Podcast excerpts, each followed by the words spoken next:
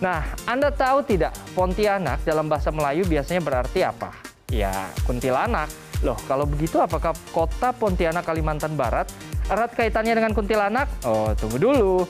Konon mitosnya begitu. Katanya dulu di Pontianak banyak terdapat hantu kuntilanak. Anda percaya begitu saja? Kita simak penjelasannya. Rais, Rais, Rais, Rais. Dalam bahasa Melayu, Pontianak adalah kuntilanak. Sosok menyeramkan dengan rambut panjang, daster putih, serta tawa yang menyayat hati. Konon, sejarah kota Pontianak tak lepas dari keberadaan hantu ini.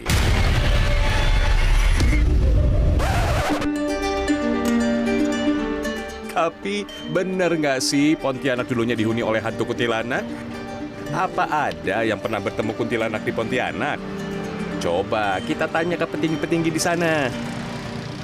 Yang disebut kuntilanak itu itu.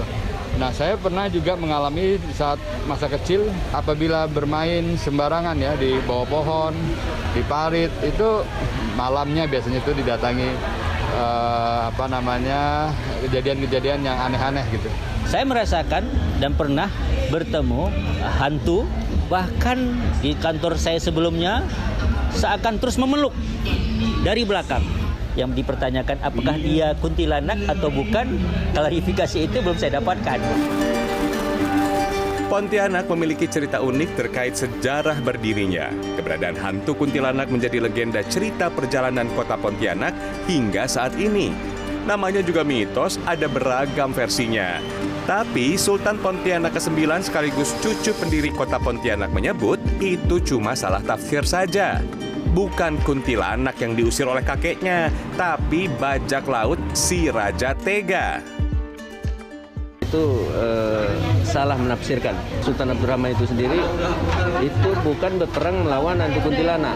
Itu berperang melawan eh, lanon atau perompak pada waktu itu. Jadi bukannya berperang melawan hantu kuntilanak. Itu harus digarisbawahi. Sejarawan juga berpendapat sama. Cerita-cerita tentang hantu kuntilanak hanya cerita legenda rakyat yang tidak ada kaitannya dengan sejarah berdirinya kota Pontianak. Nah, di situ terdapat bajak-bajak laut yang berseliweran. Orang Belanda menyebut bajak-bajak laut yang berseliweran di pintu anak sungai itu sebagai bajak-bajak laut sebagai hantu pintu anak.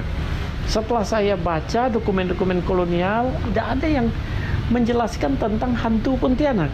Kesemuanya mengatakan Pontianak dibangun dengan terlebih dahulu mengusir bajak-bajak laut yang ada di pintu anak sungai Landak dan sungai Kepuas.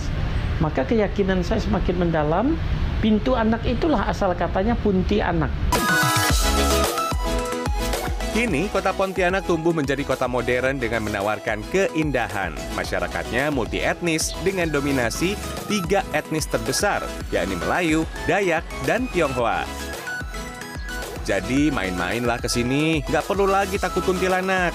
Jalan-jalan ke tempat wisata dan rugi banget kalau nggak jajan di sini karena kulinernya enak-enak. Adi Saputro, Pontianak, Kalimantan Barat.